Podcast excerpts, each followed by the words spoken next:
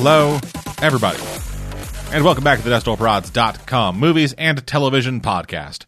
As always, I'm dead. Joining today we have Caveman. Hi. Caveman's feeling grumpy.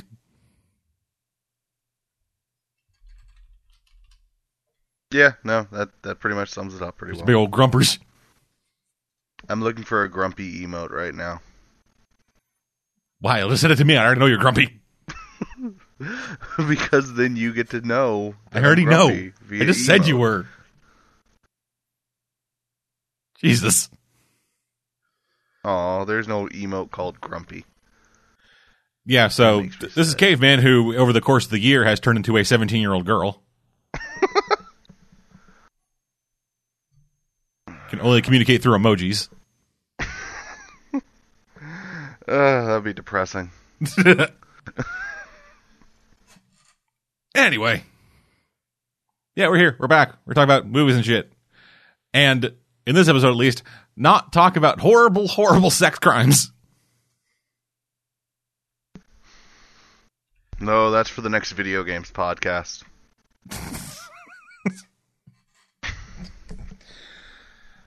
Uh, I never make you chuckle that hard when I'm happy. it's only when I'm depressed and cynical do you chuckle that hard. Schadenfreude, my friend. Anywho. Did you see Star Wars? I have not seen Star Wars yet. No. Um, Okay, so the first podcast back, we can talk about Star Wars. I really talk about Star Wars. I'm sorry. I've been shuffled between states from wedding to wedding for the past month. I haven't had a chance. I saw it, Star Wars. It's it, Yeah, that's what I've heard. until you see it, I can't fucking get any deeper than that. Eh, sorry. We're planning on going to see it this weekend, so Okay, well in that case, what have you been watching then, caveman? Uh, to start with, um, uh, lots and lots of nature documentaries. That's been my thing for. That's been my thing for like the past month because animals are just animals. They don't hate. Well, some of them hate, but there's no like complex political struggles. There's no racists raping people at random. It's just animals being animals. And that is worlds more pleasant than the news. Um, but I'm currently mad at Netflix because it doesn't have a, like, you just finished this queue. And I finished, like, 16 nature documentaries. And I'm not talking about, like, single, like, like, one hour documentary. I'm talking about, like, series Okay. like like like minimum of four episodes. Um, one of them that I'm currently working on is uh, Planet Earth Two. I've never seen Planet Earth One, but if the sequel is uh, anything compared to the original, then I want to watch the original.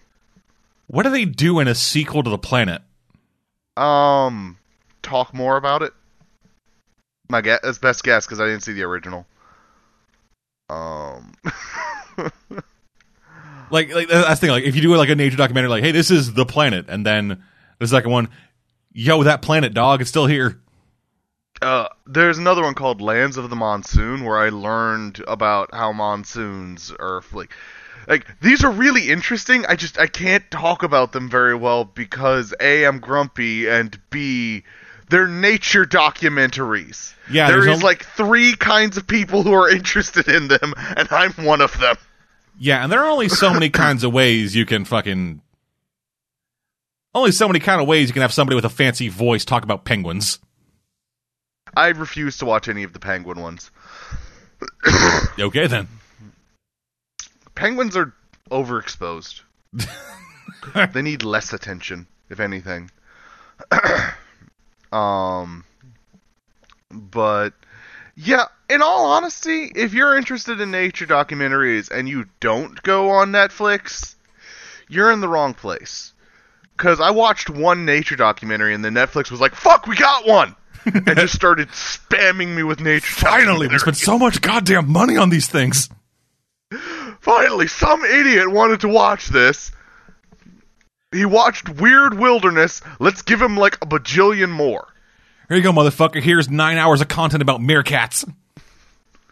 I haven't found that one yet, but I'm looking. I did have one solid hour of content about meerkats in one of them, though.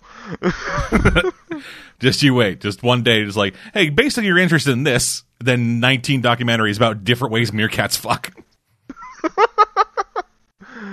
That is completely possible, actually. All of them with a Um, soundtrack by the Bloodhound Gang. Uh, my mood has been brightened slightly. um, the next thing I want to talk about is a show about Father Brown, the PC priest in the 1950s. Okay. All right, so this is very obviously an, a modern show because it's about a it's set in the 1950s and it's about a priest who just accepts anything and everything. Like, hey, uh, there's this cult that worships mysterious sun spirits up on the hill. Well, let's go and have an open mind about it. Of course, later he's like, You're a fucking charlatan! You went crazy in the hospital! Here's my proof! and he ma- makes the man break down after he committed like two murders. I think if the guy hadn't murdered anybody, Brown wouldn't have cared. I'm dead serious. Because it's like, like, he's okay with gay people, uh, all kinds of religions. It's just it's just crimes that he doesn't like. Yeah, it's just crime. And I love that. That's how I think a priest should be. But freaking Christ, this is not how a Catholic priest would have acted in the 1950s. He lets murderers go. The, my, the thing I like most about him, and also the thing that is just most baffling, is he lets murderers walk free. Why the did they repent? Yeah.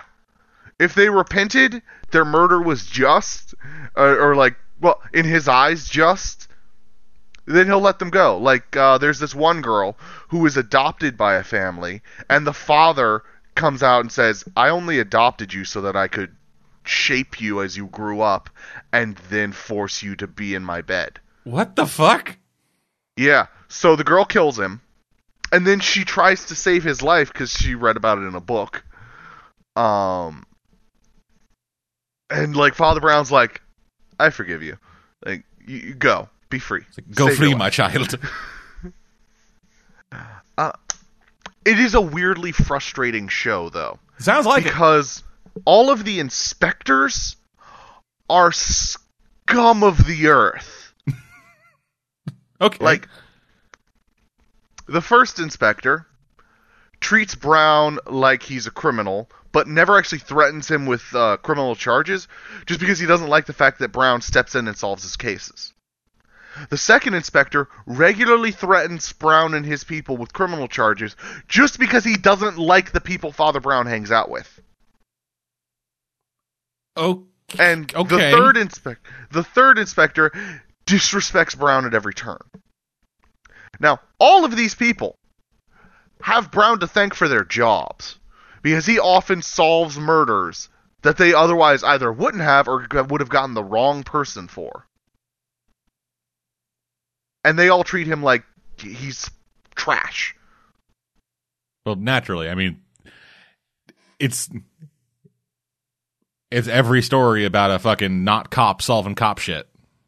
Except, like, usually they won't be monsters to the person. Even in Psych, Lassiter was nice at least once or twice to, um, oh fuck, what was his name? Sean Spencer. Was at least nice to Sean. At least once or twice. He'd be like, well, thanks, Spencer. Now get out of here before I arrest you. This is get out of here before I arrest you. Every fucking time, and I hate them so much for it. Especially because he is a pillar of the community. This is a time when Catholicism was accepted and like common in England. Like people were turning to the church in droves. People are also turning away in droves, but this is after the Great War, the second one. People were looking for anything to help them feel better. So why the fuck are the inspectors not treating him like the holy man he is? Because the cops ain't there to make you feel better. The cops can suck my dick in this. Cause seriously, like we get one cop who's who actually is nice to the father. One. And you want to know what happens? He's a murderer.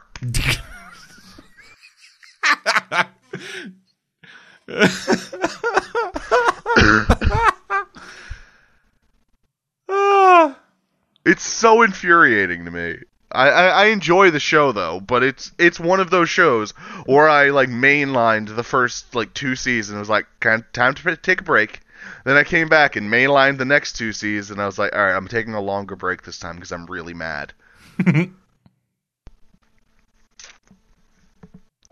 so I went back and watched the original CSI, oh wow. the first one. It wasn't as good as I remembered.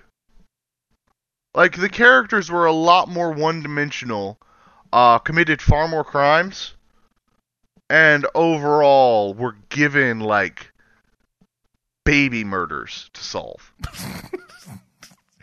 like really low key murders or murders of babies. Like low-key murders. Like there's one where there's this crazy-looking woman who claims to be this kid's mom. And her child's disappeared. I wonder what happened to the kid. Do they ever And, find out what happened to the kid, or do they just like yeah, no, they fuck it. they found the body eventually. But I'm just like, Yeah, it just it's just, it's it, force her to tell you. Make her have a psychological. You're obviously not real cops. Make her tell you where the body is.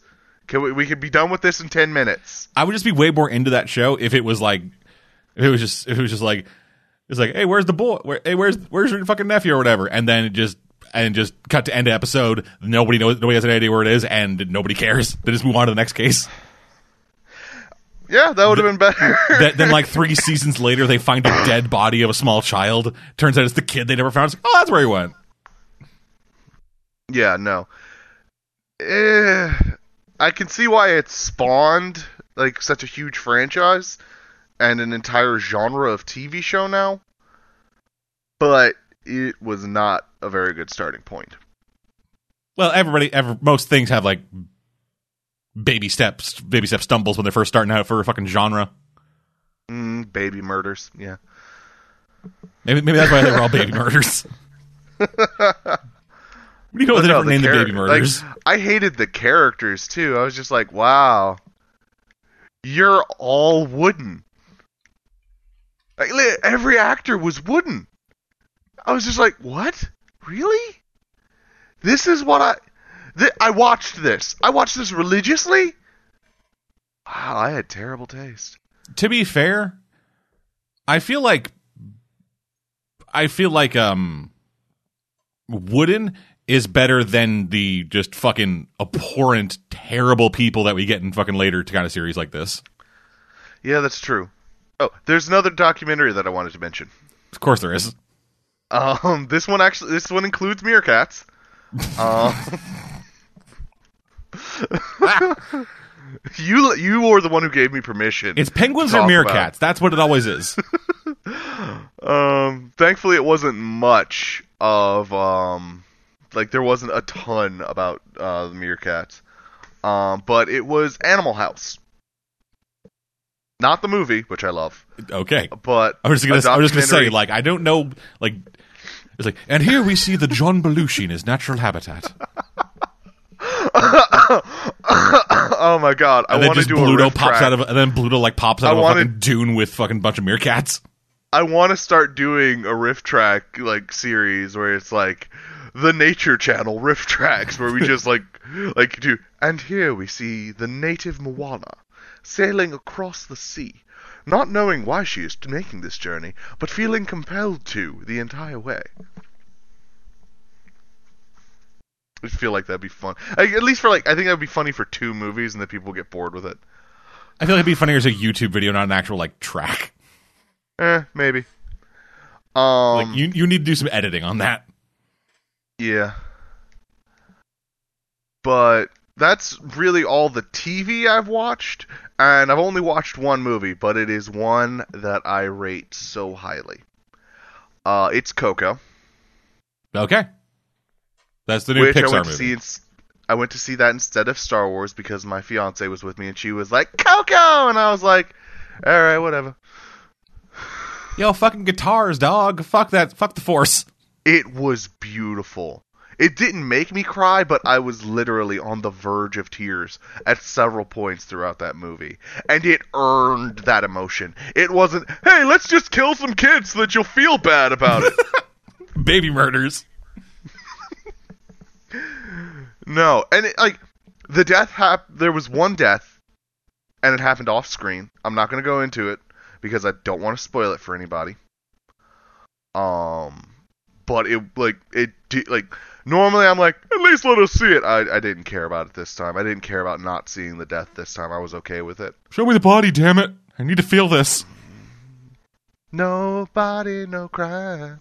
Anyway, um, uh, the basic idea of Coco is it is a spirit quest.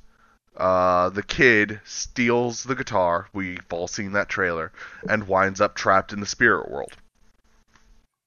And the conflict comes from the fact that he has to get permission from his family to go back. We should also He say- wants to be we should also say that Coco pulls heavily from the iconography and mythology of the Dia de los Muertos. Yes, it yeah. Sorry, I forgot to mention that. And it's a great I think it's a great cultural piece. Um it's better than the last Dia de los Muertos movie that we had, The Book of Life. The one with Channing Tatum. And and I liked The Book of Life, so take that as you will. Um I still like The Book of Life. like seriously, like, that's the one with Channing Tatum, right? I think so. But this one has Gabriel Iglesias in it, so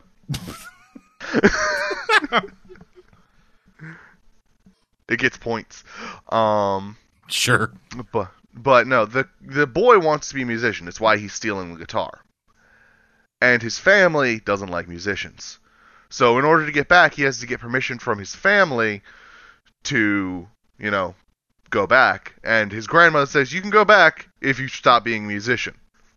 And he's like, "Sure." And he does the stupid kid thing where it's like, "All right, I'm going to immediately break my promise." Yeah. Um, so he's trapped back in the underworld, and it then become the. I'm gonna spoil this because it's such an obvious like double twist, and they give it to you right in the beginning of the movie. Um, there's a famous guitarist that he worships. Uh, uh, as far as he's concerned, like due to fa- various things, uh, it becomes revealed that this famous musician is his gra- great grandfather. I think. I think it's great. Yeah, that was in the Great trailer. Yeah. De La Cruz. Yeah, and like the guitar he steals is his guitar. Yeah. So he has to go on this quest to get De La Cruz's permission, and there's all kinds of twists and turns, and there's actually a twist that I saw coming that I was like, I'll give you props. That's pretty. That's pretty good twist. So like, I love the movie. It's beautiful. It is beautiful. Um. Like literally in every scene, the the animators put so much work into this movie if you don't if you don't like cultural pieces but you like good animation go see this movie. Because you will at least walk out in the middle. Because it is such a beautiful film. The flower petals everywhere the lights the colors. It's so good. So good. And the final the ultimate message i'm like 50-50 with Is it being a musician isn't that big of a deal, so stop fucking bitching about it? No, kind of. The final message is your family is important, but your family should support you. Like you should like the like family is the most important thing, but family should support you in what you're trying to do. Because one of the big things is they didn't like musicians because the father left. Just in general. Because he wanted he left to be a musician. I was gonna say like like he didn't didn't leave to be a musician. He just left one day. Yeah, and they became shoemakers because they're boring. Well, they needed to put that proficiency in cobbler's tools to be used somehow.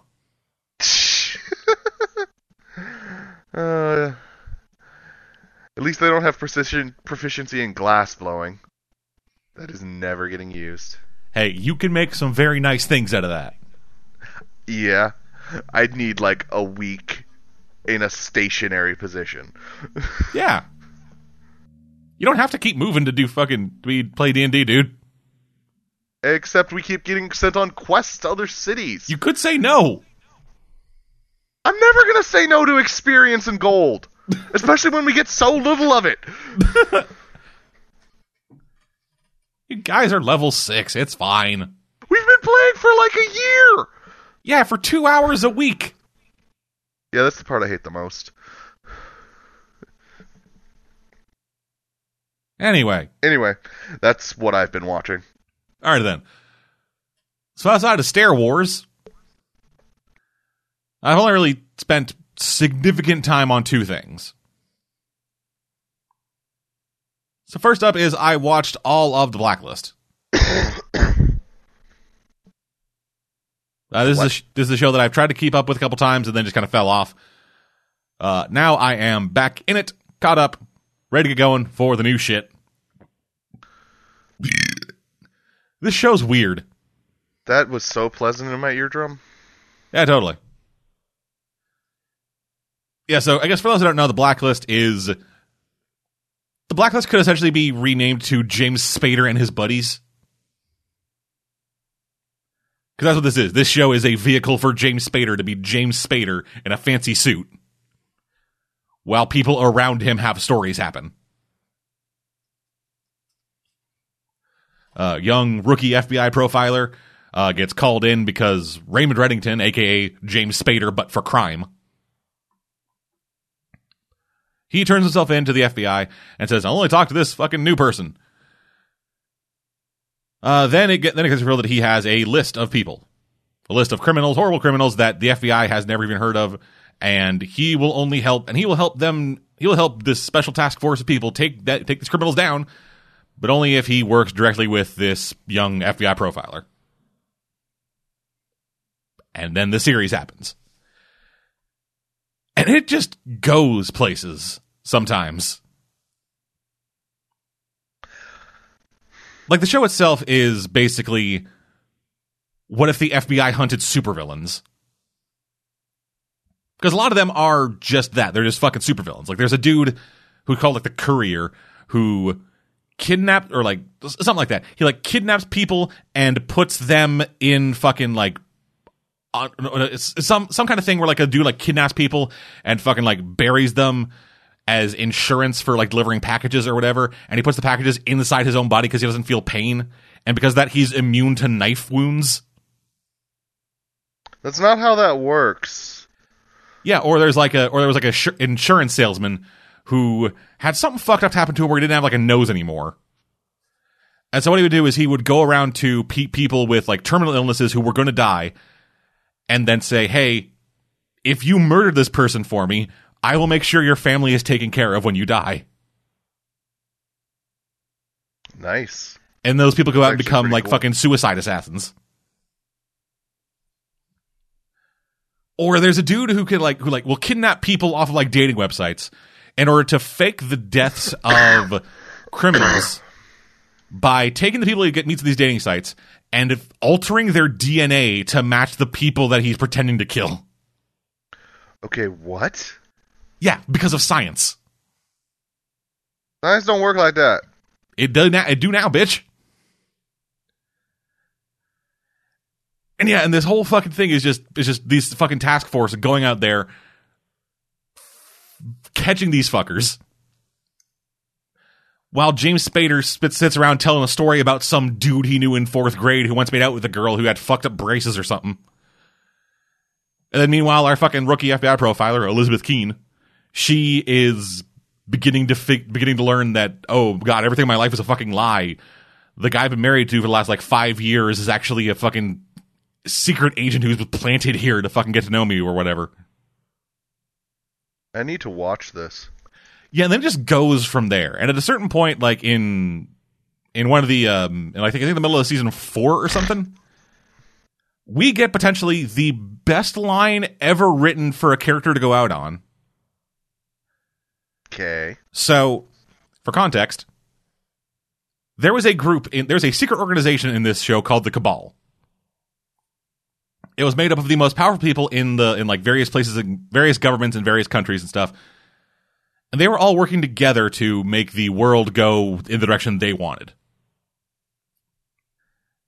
Uh, th- this was Standard exposed. supervillain. Yeah, this was exposed by Red and the task force. Was uh, using a secret, using a super secret fucking data chip or whatever called the Fulcrum that was inside of a stuffed rabbit that Keen owned as a baby What? that could only be read by putting it onto a special fucking like cryptogram fucking machine that also doubled as a projector.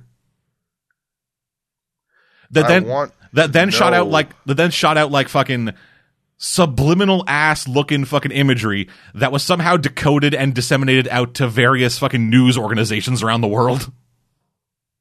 I want to know how they did that. like I want to know why too. Like why put it in her bear? Why is she so important? And so all of this fucking happened. And most of the people in the cabal got taken down, but a few managed to survive and are still like out there doing cabal shit. And one of them is, I believe, the current head of the Justice Department. Oh, lovely. And so, and so uh, she was, and so she was a she she murdered somebody. She murdered a person who was relatively high in the government, who was also a friend of the task force. Uh, because she because that person was getting too close to fucking the truth or whatever. So she so she got fucking got, and everybody knew it was her, but nobody could prove it. And so Donald Ressler, uh, one of our main guys in the task force, uh, he he used like a he he ended up finding that person's dead body and using it to leverage this fucking chief justice or whatever to give him his position back in the FBI because he lost it because he was a fucking idiot. So he got the badge back, and as he was walking away, uh, while this person, while this uh, chief, well, this head fucking person was in the middle of talking, she says to him, "You don't get to pee standing up in my house, Donald," and then dies. What? Yeah, essentially, just essentially like you don't get to like like, like just just saying like, hey, I I'm the one who sets the rules here, and she's like, you don't get to pee, you don't get to pee standing up in my house, Donald. Then she, then he like backhands her, and she falls and smacks her head off the fucking kitchen counter and dies. Okay. And it was goddamn incredible. she delivered that line with so much fucking. She delivered that line like an actual fucking line. And the Is fact anybody else getting um don't piss in a jar and tell me it's lemonade flashbacks? it's like that, but good. But like not good, but good. You know what I mean? I'm not sure anymore. and like sure it's and it's like it's the fact that his name was Donald too. Just that that name is forever associated with cartoon characters for me, so I can never take anybody named Donald seriously. Also, just realized that you know, burn on president. Oh yeah, no, that's great. You know he doesn't pee standing up. Oh yeah, he hard can't. for him to aim. Like he's not that fat, but it's fat enough. But but it's like it's so small that like he's fat enough to be a problem. Yeah, honestly, I don't care if uh, someone in the government does get mad at me. Fuck that asshole. Yeah. Also, what the fuck are they gonna do? Uh, illegally arrest me. Yeah, you're safe enough. No, w- nobody cares about us enough to actually report you. Anyway, yeah, so she just fucking just hits her head, fucking dies, and throughout all of this, uh, the running a running theme for this for Keen the character has been who is my family because she doesn't know that uh, she was raised by an adoptive dad, and and uh, like she is she has no memories of her childhood before age like five i think So like a normal person. But no, it, it, no, it's not because because it's TV world. Everybody remembers everybody remembers every point of their life simultaneously. Yeah, even though scientists have proven that people can't remember before like four years old. I can't remember before a week ago. But anyway, yeah. Yeah. So she, yeah. So she has You're like a special dead. she has like a burn scar on her hand because there was a fire at her house that supposedly fucking got whatever, and so. And so throughout the course of the series, they do a really terrible job of convincing you that Red is not her father. Even though he literally says to her, I am not your dad. Oh wow, really? Yeah, she So straight up asked him, they- like, Are you my father? They He try says, to rever- They try reverse Vadering. Yeah. And it uh, fails Oh, horribly. That never works. That never works. And then eventually they give up the ghost and go, "Yeah, he is your. Yeah, I am your dad. Okay." And that's like, and that's like, and that's like a season closer, like a big fucking. Blah. Next season, beginning episode, he is the most. Red turns from like fucking suave criminal dude to the most dad motherfucker I've ever seen in my life. Oh, tell me he uh, does the "Hi, hungry, I'm dad" joke. He doesn't do that, but he does move into an apartment complex and starts hanging out with all of his neighbors. Like, like, like, he, like when, like when we first see him, he is wearing like a fucking like dad baseball hat, a polo shirt, and khakis to steal a to steal a vintage sports car. Nice. So wait, they haven't stopped him from committing crimes? Uh, no, They they, no. Like the, the deal is the deal is that like he gives them names from the blacklist, and they let him just kind of do what he does. Oh yeah, because the FBI would totally work that way. Yeah, the idea the idea is that uh, because he is giving them such high profile targets that they've never even heard of that are fucking so fucking big dick awesome that if he were to lose his connection to the criminal world, then all the information he has would be useless. Yeah, because the FBI would totally go with that. Again, it's it's a it's basically a comic book. it's basically, this is basically a comic book, dude. yeah, It's all fucking stupid. Everything's retarded.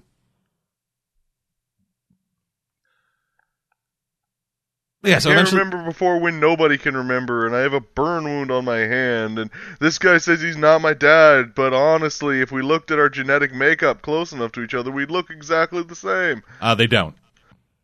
Why the fuck don't they? because Like, because the because the actor and because James Spader and this person aren't related. Genetic makeup. Like that would be the first thing I. He said he wasn't my dad, so uh, let's just run a DNA test real quick. Yeah, first thing. First thing. Yeah, they have other stuff going on. Yeah, we'll just get the lab working on this while everyone else is doing, you know, important shit. Yeah, they don't do that until like season four. When a different person shows up and says, "Hi, I'm your dad." Well, hi, Dad. I'm. Dad? then they just collapse it on themselves and form a single person.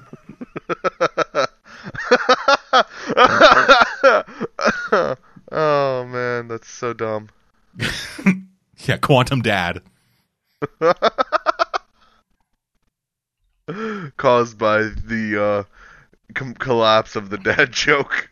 Yeah, oh my god! Now I now I ha- I have to like get this out. I want a co- uh, like a like little short like comic where this gay couple is like just hanging out and is like, remember, honey, never make a dad joke. And the the gay guy's like, why can't I make dad jokes? You don't want to make dad jokes. Fine, whatever. Hi, dad. I'm dad. Wait, no, as they get consumed by the um ever living shadows. I think that'd be fun. Any hoozle.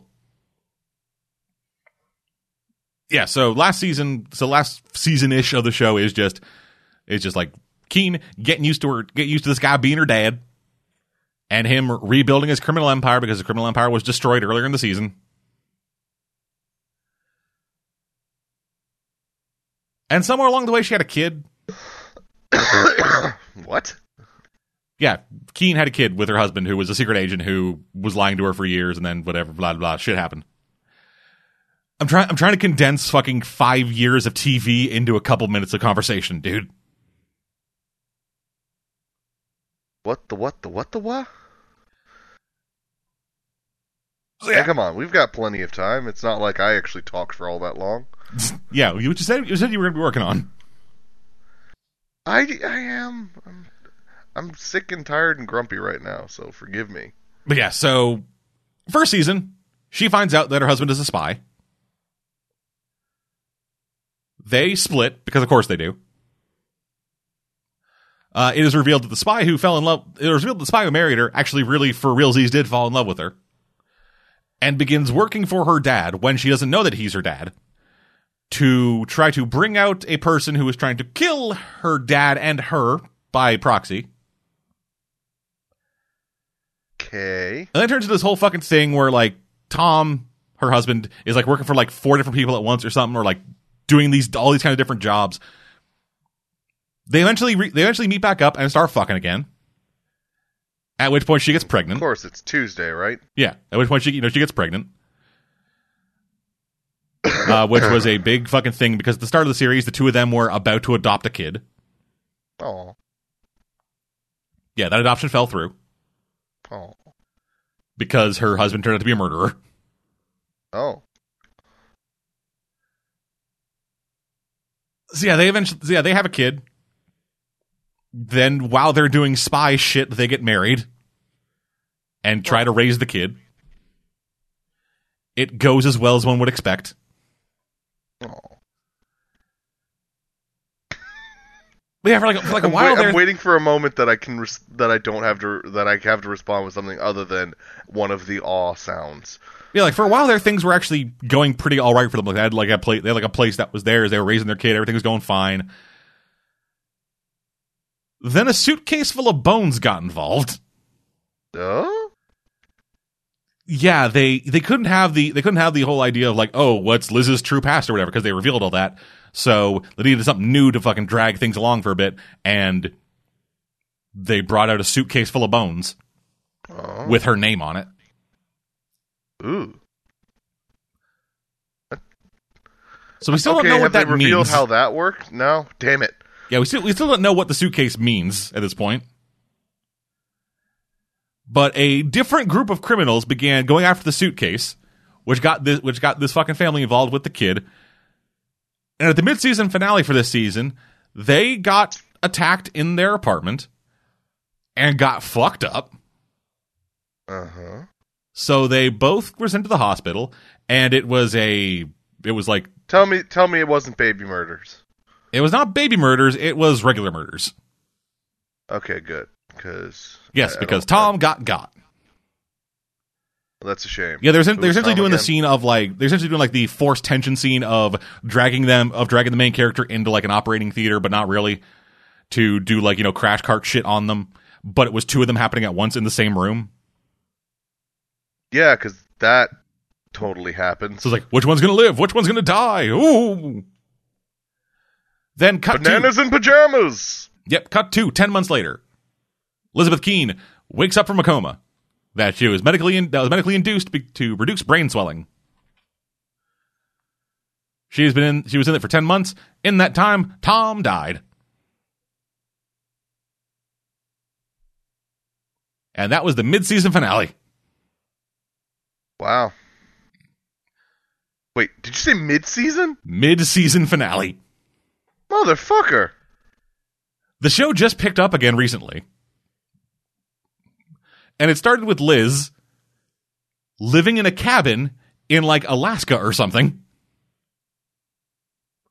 without her child, but with a dog. Okay. Then throughout the course of the episode, we get flashbacks as to like her getting out of the hospital, her what she eventually did with her kid. Like like seventy five percent of the episode, we I have no we have no fucking idea what happened to her kid. Just her kid was just gone. Uh, we eventually we eventually learned that she left the kid with the kid's grandma, Tom's mom, played by Famke Janssen, because she was in this show for a hot minute. That led to a spin off series that lasted a season. What? Yeah, the Blacklist had a spin-off series. It's called The Blacklist Redemption. And it was about Tom and his mom being spies together. Oh, my head. Like I said, five years of television. Why would you want to be a spy with your mom? That's like taking the coolest, pro- coolest profession in the world and then making it the least cool thing you could possibly do. What are you saying about moms? I'm saying moms aren't cool. They're moms. What if your mom was also? What if your mom was a spy before she had you? Then, you know, she can be an awesome spy and my mom, but I'm not going to go be a spy with my mom because that's not cool. Hey, you're not thinking about it interestingly enough. No, because I'm thinking about my mother and what she would do if we were out spying together. Yes, your mother, And it would but be, not this it would be character's mother. Constant. It would be constant, annoying levels of support. you can do it, do honey. baby. Yeah, go shoot that man in the head. Mom, I am sneaking. Oh, you call that sneaking? You ain't even crouched. Oh, honey, go through the fence like in Die Hard. My mom would say that. It's like, yeah, go spying with your mom. It'll be fun. Have some laughs. but yeah, you can see why that you, you can see why that show lasted for a season. Yeah, yeah, I can. I don't think I don't think that was like a full season. I think it was only like thirteen episodes. I made some gumbo, baby. Do you want some? Mom, I am assassinating. Seriously, I am taking government secrets. Stop it. I'm breaking into this goddamn vault and they're monitoring my goddamn communications. So you're saying you don't want gumbo? Yes, I want gumbo. Put a bowl on the side for me. I'll eat it when I get back. God, mom.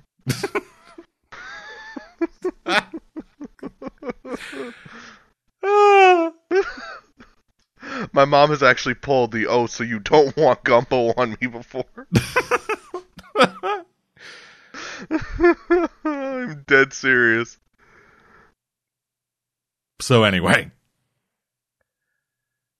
Yeah, so husband dead, baby with the her kid with grandma. She's living in the woods because dot dot dot. Then a bunch of dudes show up trying to kill somebody, and Oh, she ends up murdering them by setting a number of them on fire. Because you know FBI training. And it seems like the thing going forward is that uh, she will become like based on based on the trailers I've seen for the rest of the season and other stuff like that. It seems like the whole arc for this season is her becoming more and more like a member of the blacklist Okay. as she just starts. She just like begins like a one woman manhunt, trying to hunt down all the people who killed her husband and do horrible things to their bodies. The show's fine. Mostly butt stuff. Uh, no, mostly chemical stuff. Butt stuff. A butt may or may not be involved, but like the larger point is chemical. Butt stuff. Because again, she sets like three people on fire.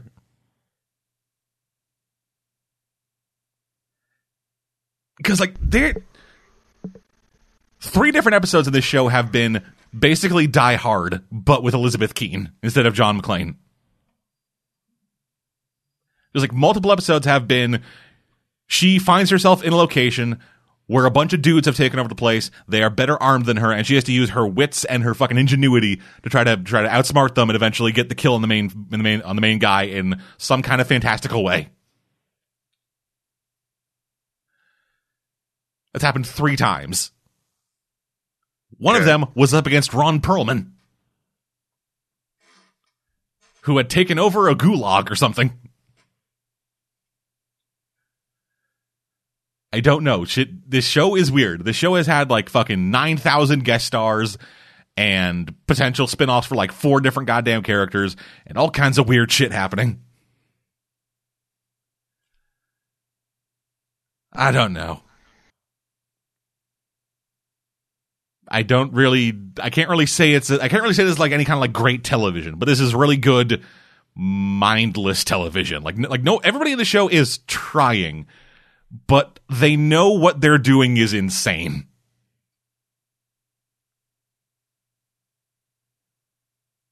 If that makes sense. It does. No, that, that actually makes perfect sense to me. So, And speaking of insane, let's talk about Happy. Happy, happy. Happy is amazing. Okay, and happy is Happy is a sci-fi channel series based off of a graphic novel by Grant Morrison. Wait, it's a sci-fi series and it's good? yeah, a sci-fi channel series based off of a like.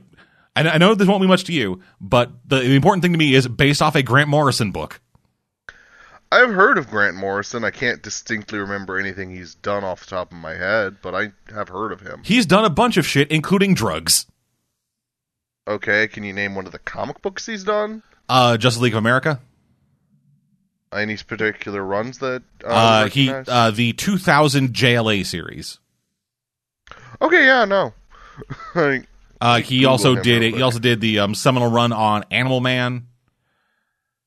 Yeah, I've heard. I've heard about. I haven't read that one, but I've heard that one was really good. Uh, he wrote All Star Superman, Final Crisis. He was the lead I writer on 52. All Star Superman. Yeah, he was the lead writer on 52. Uh, the Invisibles, the mul- Multiversity. Fifty-two is in the part I lo- the one I love, right? Not the crap one. Not new 52. 52, the weekly in real time DC series about the, about all their B list characters. Yeah, no, I, I, I, yeah, no, I love him. Yeah, no, you've got me, you've got me interested now. Yeah, You've got me completely interested now. So, so Happy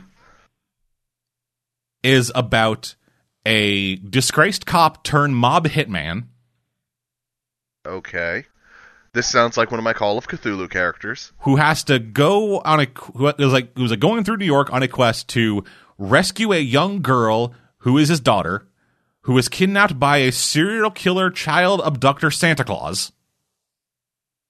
This sounds like a Call of Cthulhu game. with the help of that of his daughter's imaginary friend, a flying blue pony named Happy. I've seen commercials for this, and I thought it looked stupid. They just kind of go for it, and it works in a really cool way. Okay, not gonna change my mind on the fact that this sounds really stupid. Yeah, so it stars Christopher Meloni of Law and Order SVU fame. But it's Christopher Meloni just kind of doing whatever.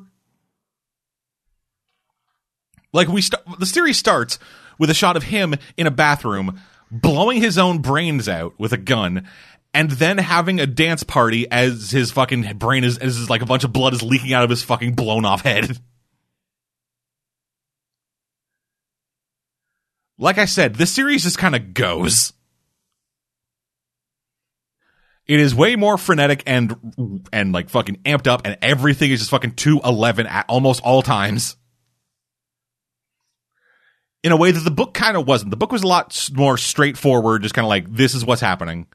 People said fuck a lot more.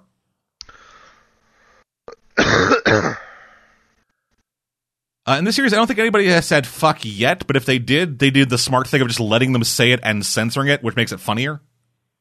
Yeah, Like there's a point in th- there's a point in this where they're like walking across or like walking along and they see some and y- and like the camera pans across two people fucking in a car what? and instead of having instead of just like blurring it all out they just put censored in the like the in like the title font across her boobs that then that then the censor bar bounces with her boobs. This is the world we live in, and I it's great. And yeah, they've made a, they made a Christopher Meloni's uh, Nick Sax, his character, more immortal than he was in the What? comic. Because Because he makes someone more immortal. because like in the comic he did like he did like he did like comic book damage. Like And cartoon character damage. not cartoon character, like comic book character, like more serious but more serious but about as impactful. Okay. So like, an elevator could drop uh, could drop out from underneath him, and he'd survive it, but it'd be a, he'd be in real shit. Yeah, like there's a point in this where like he where like uh he like rips an IV out of his own fucking arm or something, and you actually sit like in, like, like his wrist just starts bleeding profusely, like it like it would if you like cut your wrist or something. Uh-huh. And he just kind of ignores it, and it gets better.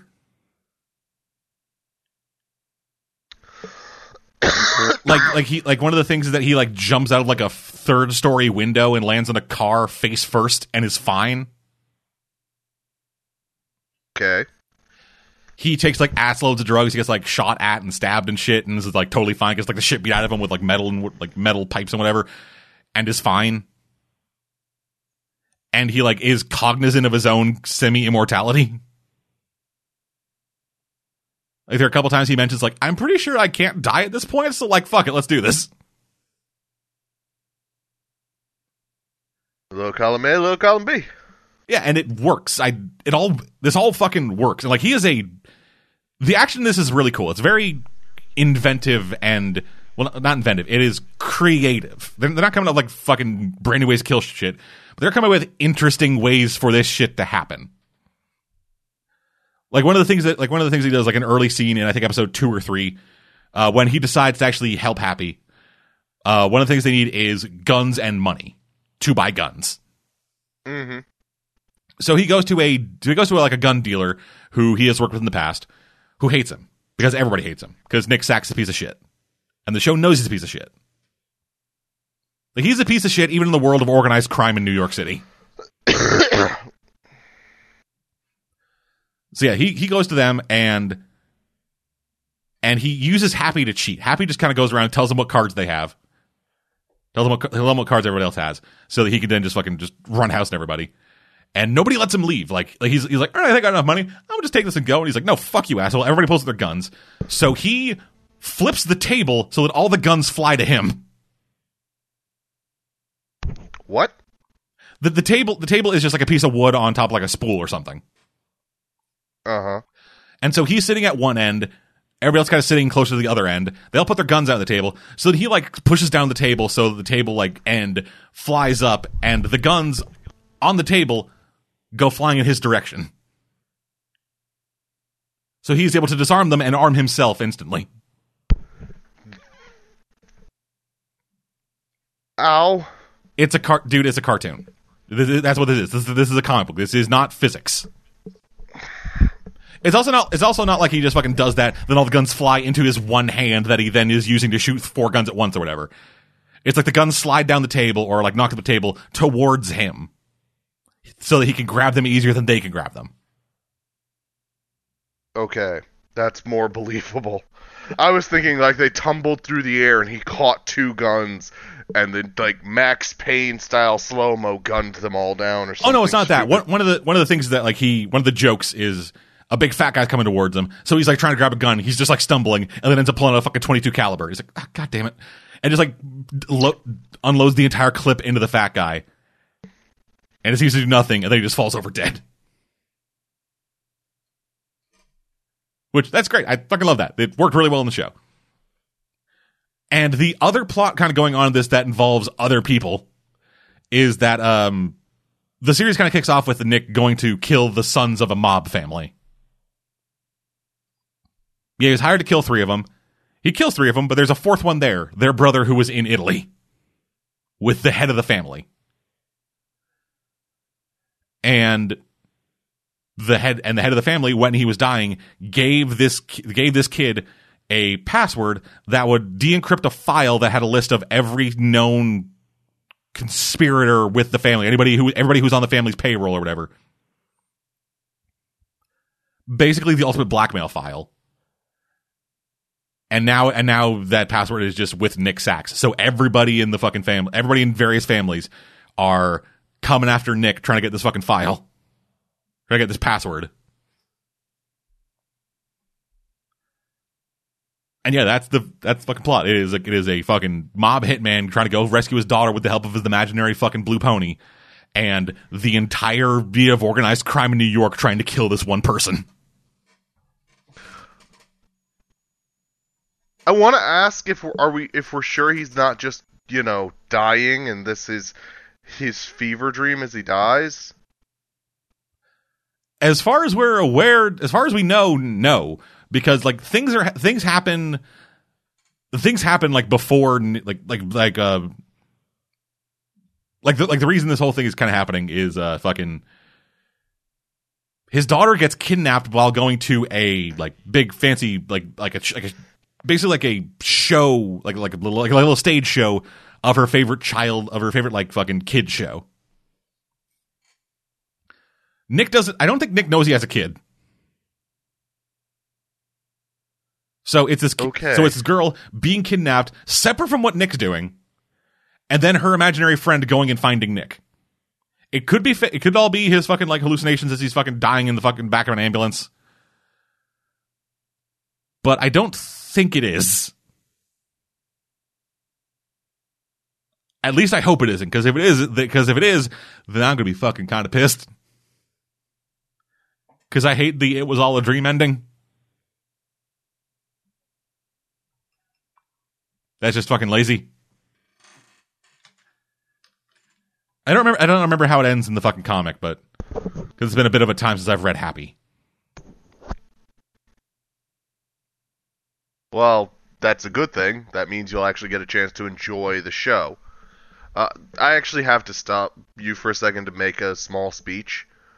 Um, I a couple of days ago trying to find out if any bot, any of the inspectors of Father Brown were good, wound up reading an, an article written by somebody about how Father Brown was a pile of shit. and it all boiled down to I don't like the fact that they changed things from the book. Okay. That was it. The, the, like, that was the bulk of, like, he also had problems with how characters' personality types would change from moment to moment, which, you know, given my light-hearted background in psychology, my massive background in the studying of social behaviors, and, you know, just watching people, I have to say that those people act completely real to me. So, um, if you can't withdraw your love of the literature, or what uh, what have you as the original source from your enjoyment of whatever you're watching, just don't fucking watch it. Because I am sick to death of people being like, this is such shit because it's not as good as the books. Okay. Seriously. Like, Well, it, it makes me so mad when I'm like enjoying something and someone's like, "Well, it was like this in the book, so it's not good."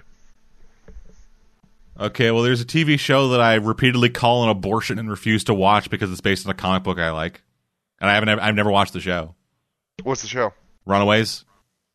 Oh yeah, no, I've heard like they like see. There's a difference there. There, they've basically taken everything that was good with the comic book and said, "Eh, this won't work at all," and thrown it away. There's a difference there. What a ten year old character? not- Fuck that noise. She used to be the same age as everybody else. So she can fuck. Yeah, like that's a problem. You know what I mean? Yeah, yeah, yeah. Like, like there is a difference there. Yeah. It's not a well, the show is actually entertaining, but it's a piece of shit because it's not the thing. I don't have a problem with what you're doing because you said it's not the thing I loved, so I'm not gonna watch it. Not I'm gonna watch it and ruin it for everyone around me. Well, I am actively campa- campaigning against that show existing. Yes, but the person can always turn to you and say, "Well, you've never watched it, so how do you know?" I've watched commercials and clips from it, and it looks like ju- and looks like a bunch of fucking subway fetus.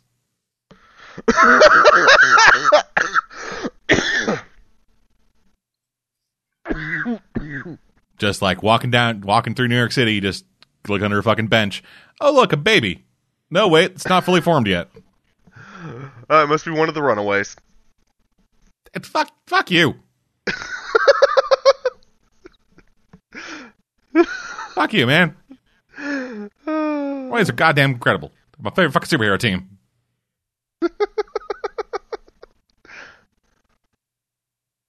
yeah, happy. Happy's good. It is, I think, five episodes deep at time of recording. Think it's a 12 episode series or something, like 10, 12 episodes. I think it's like a full season thing, which that's fine. That is fine. They're that is a very that is a very A to B to C story that I don't think would benefit from having a 22 episode order.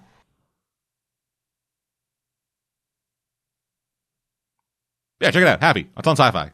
It's one of the few good things on Syfy since they canceled Dark Matter.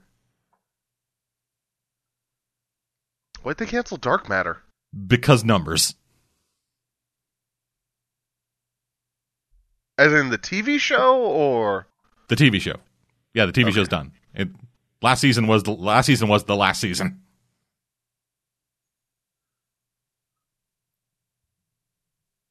Anyway, that's what we're watching then. Didn't watch much, I guess, over the break. On to news. oh, we were busy spending time with our families and friends. Eh, eh. And by that I mean opening presents and playing video games. Anywho, better watching then. On to news. So first up, in 2020, there will be a rebooted version of Animaniacs. Yeah, I've heard about that. I'm wary. So, Steven Spielberg is returning as executive producer, which is something. And the series will be on Hulu. It got a two episode straight to series order on Hulu. Uh, and yeah, for those who don't, for those who don't know, what Animaniacs is fucking get a better life. Be older. the internet exists. Go do what you do. Be older. Yeah, go look up fucking adventures of the Warner Brothers and the Warner sister Dot. Cause seriously, Watch them as they run around the Warner movie lot. The Animaniacs is possibly one of the greatest half hours of television that ever existed. And I damn near shit myself when I saw that it was all up for me to watch. I think on Hulu, the Yeah. original Animaniacs. So, I found prints. No, fingerprints. I ain't doing it. oh, oh, I love that show so much. Uh, and it introduced a lot of classics. Um, Pinky and the Brain. Yep. Uh, Freakazoid. I'm pretty sure got his start on Animaniacs. Uh, it didn't get its start in Animaniacs, but I but I do know that it spun off from that whole that camp. The producers and writers of Animaniacs, they went on to make Freakazoid because Steven Spielberg was just kind of down for whatever. mm-hmm. It's like, all right, so yeah, all right, so yeah, here's what here's my idea. A nerd is exposed to the internet and becomes a troll. But like good. See, that's my my favorite thing about that show is that's what would happen if you were really exposed to the internet and you were a good person. Oh yeah, fucking Freakazoid was weirdly you- ahead of its time. You would either become a just stream of memes or the most bucolic hating like thing. just all the negativity would just fuse with you. And like you'd have Nega Freakazoid and Freakazoid. and Freakazoid would just be firing cat lasers. While Nega Freakazoid would just be posting all of the hate comments. Yeah, just screaming something racist. I don't like people of your specific skin color. Or any skin color if I'm honest. Well, then I got nothing to do with me Is he just all of a sudden turns into Kermit the Frog with a thing of, with a thing of fucking tea. I don't know. Memes, they're stupid. But yeah, um, no word on anybody else in the original fucking thing coming back or what this will really be. It'll just be a rebooted version of fucking Animaniacs with Steven Spielberg executive producing. I guess we'll see what happens with that in 2020. Moving on to our next piece of news. I'm looking forward to it. Yeah. I'm just hesitant. So I'm wary. The Syfy Channel has ordered to, has ordered a series uh, based on a book by George R. R. Martin.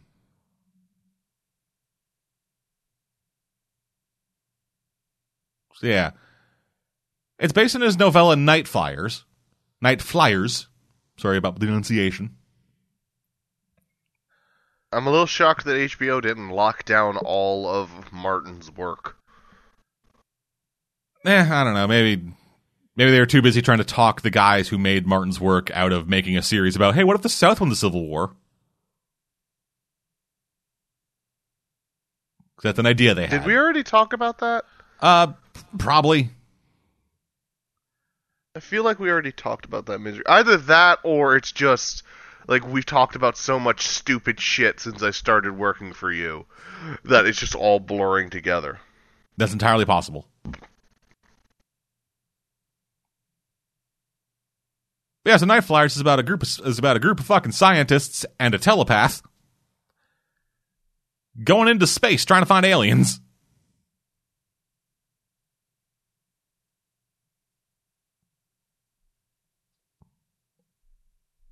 It's sci-fi at least.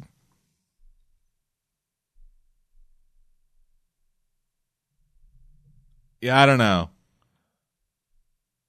Uh, the the book was the book was the book has previously been adapted into a filmed kind of thing uh, in 1997 with a film. 1987, sorry, there was a film. Then yeah, that's it. That's done. I don't know. Fucking whatever. Like George R. R. Martin's writing? Do you like people adapting his writing? Here's the thing for you. I bit my tongue. There there'll probably be a fair bit of rape and murder. Probably. Or maybe not. Maybe that was simply a medieval fantasy thing. No, it's George R. R. Martin. Like, I know there'll be murder, but I don't know about rape.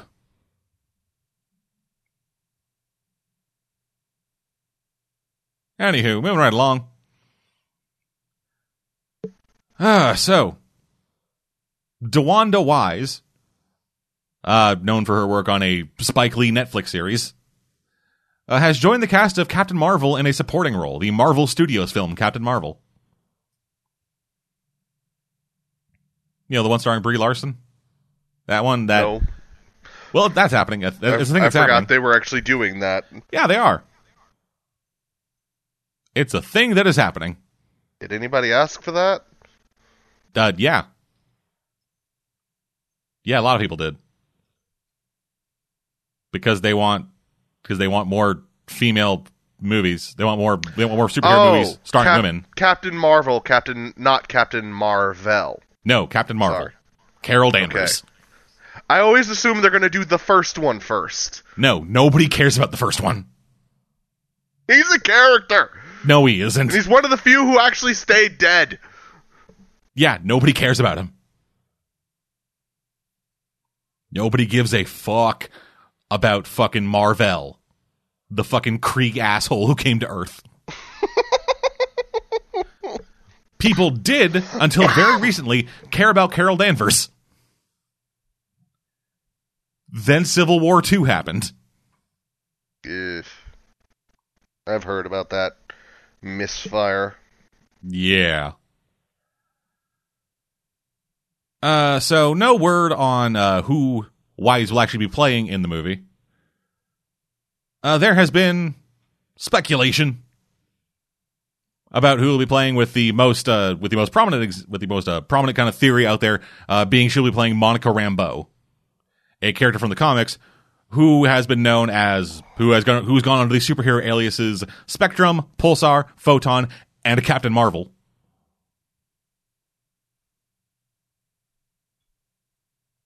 So yeah, that'll be happening. We'll be getting more information about that as we get closer to the movie's release next March. But yeah.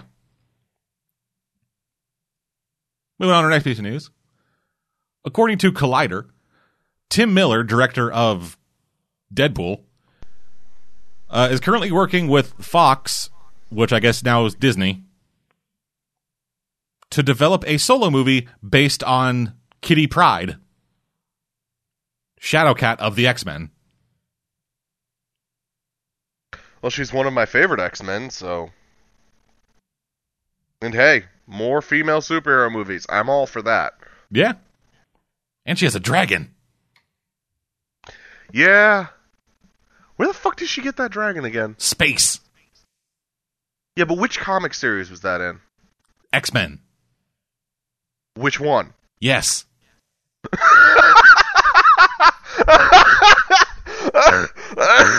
oh, stop it. Stop making me laugh. yeah, so Miller is yes, Tim Miller is setting up this project with 20th Century Fox, which is now Disney.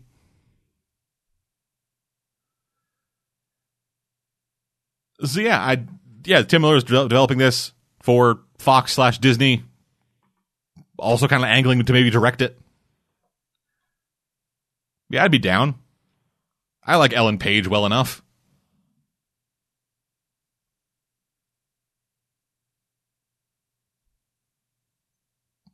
Moving on.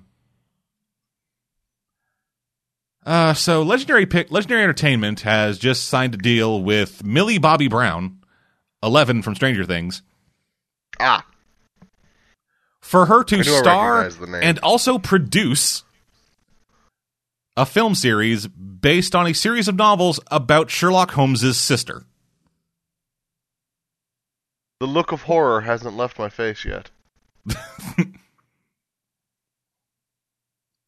I'm waiting for you to say that's all a joke. Nope, that is this is a wholly real thing. Yep, a lady by the name of Nancy Springer back in 2006 uh, started a series of novels called um, the Enola Holmes Mystery Series, Oh no. Which is six novels about Sherlock and Mycroft Holmes' younger sister, Enola Holmes. I hope it's better than it sounds. That's all I can say. Yeah, the thing that I'm kind of most interested in is the fact that uh, this 13 year old's producing a series of movies. Yeah, that's why I went, oh no. She is far too young for doing that. Like, yes, there are age limits on certain things. And until I see a 13 year old produce something amazing, I'm gonna be like, oh, oh no. Yeah, and I she's doing it. th- This this is all in this article from a. This is all in this article from um Variety, but she's doing it under her own production banner. Okay. Did she make a lot from Stranger Things? Y- yeah, I guess. Okay. Um, I'm even more concerned. Yeah, I Especially because, like, I haven't heard about this female Holmes before. yeah like, So- I, like, like I said, it is a. And I, I'm, a, I'm a big reader. So I'd have thought I'd have heard something about a female Sherlock Holmes. well, technically, it's not a female Sherlock Well- Holmes. Sherlock Holmes' sister. It's basically a female Sh- Sherlock Holmes, but it's not. Yeah, I, I've never heard of this either. Which I guess doesn't really surprise me because it's a. It's essentially a very well produced. It's essentially just like an officially produced fanfic.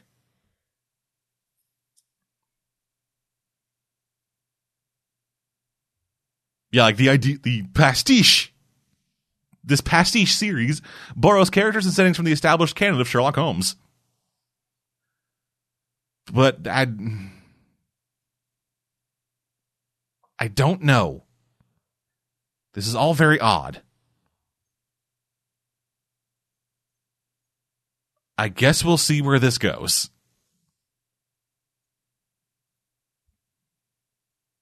Moving on. Variety is also reporting uh, that Marvel has officially hired a writer for their Black Widow standalone movie.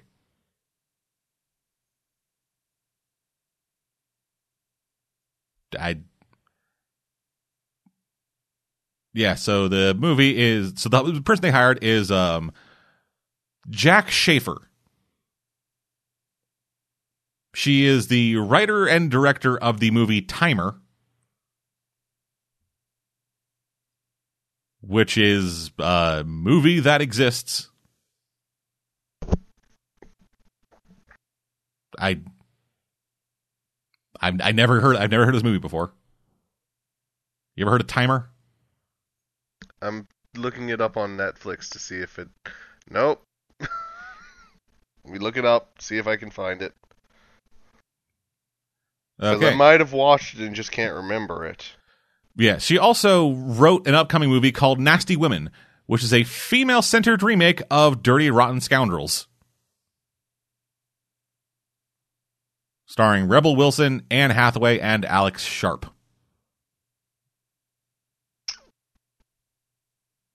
What was the name of the person? Uh, Jac Schaeffer.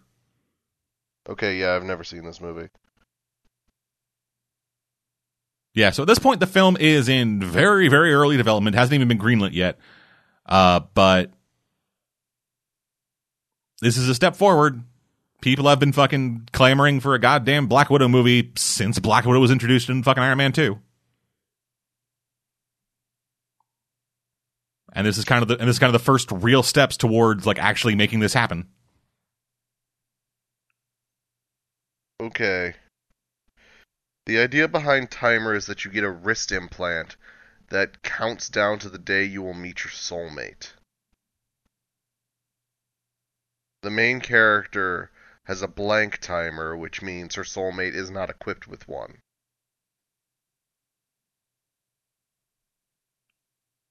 Sure, I fucking know. I whatever. And apparently she keeps dating and breaking up with guys because she forces them to install timers. Wow, what a bitch. Yeah. Final piece of news. Uh, so you know the critters? Yeah. They're getting a TV show. What? Yeah, critters is getting a TV show. On Critters, as in the alien little ball monsters. Yep. They're getting a TV show. Yep. Okay. So the series is going to be called Critters: A New Binge. Uh, and it is being adapted uh, for Verizon's Go 90 network. In the official description, quote, the critters return to Earth to search one of their and one of their kin, who was left behind years ago during an earlier mission. They land in Burbank, California, where they wreak havoc on a group of high schoolers and and their families. Yeah. series is going to be directed and produced by Jordan Rubin, who made a movie called Zombeavers. Yeah, I've seen that advertised. I have too much self-respect to, uh, you know, watch it. People apparently thought it was all right. Okay. Yes, he'll be he'll be directing and producing that alongside um, John and Al Kaplan, who were also producers for fucking Zombeavers. Uh, it'll also be uh, it'll also have uh, original franchise producers Robert Rupert Harvey and Barry Opper returning to produce the fucking TV series. And the rest of this article feels like a goddamn advertisement for the Go 90 fucking streaming platform. That's probably because it probably is. Well, yeah, I mean the this article for Collider has a fucking thing next to it that says latest on Go 90. I I don't know.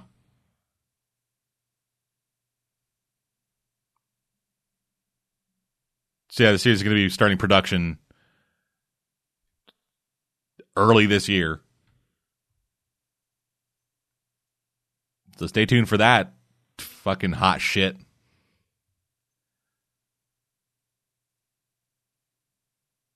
Uh, fucking.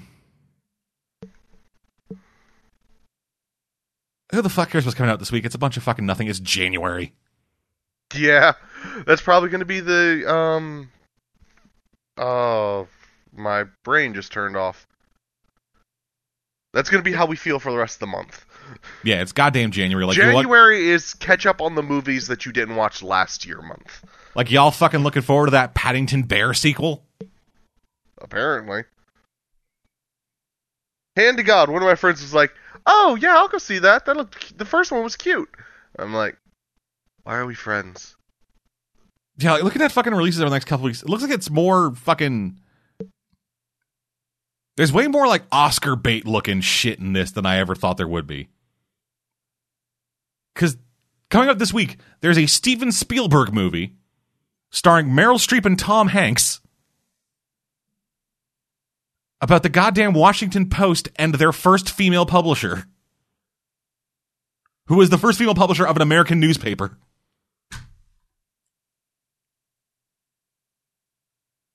Yeah, that's Oscar bait. That is the most Oscar bait goddamn shit I've ever heard of. But you know what I would do if I ever became famous enough to actually like put out movies? I would only put out like like my best movie in January. I would put out one good movie, then spend the rest then spend the rest of my career literally shitting on celluloid. That's gonna be very painful when you wipe. I'm not gonna be wiping the celluloid. I'm gonna be wiping with paper. I'm gonna, I'm gonna like be squatting over celluloid and just fucking and then saying print that. Well, I hope you don't strike a match when you're done, because that will explode. I never strike a match. Those fuckers can fucking wallow in my shit. and I shit nightmares.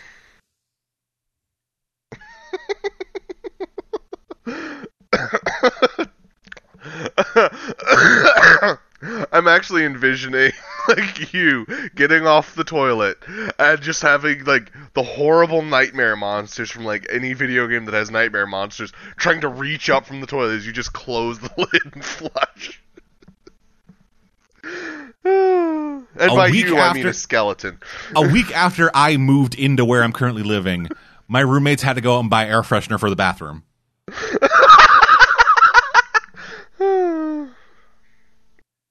It's not pretty. So that's going to do it for this week. Thank y'all for joining us. First show of the year.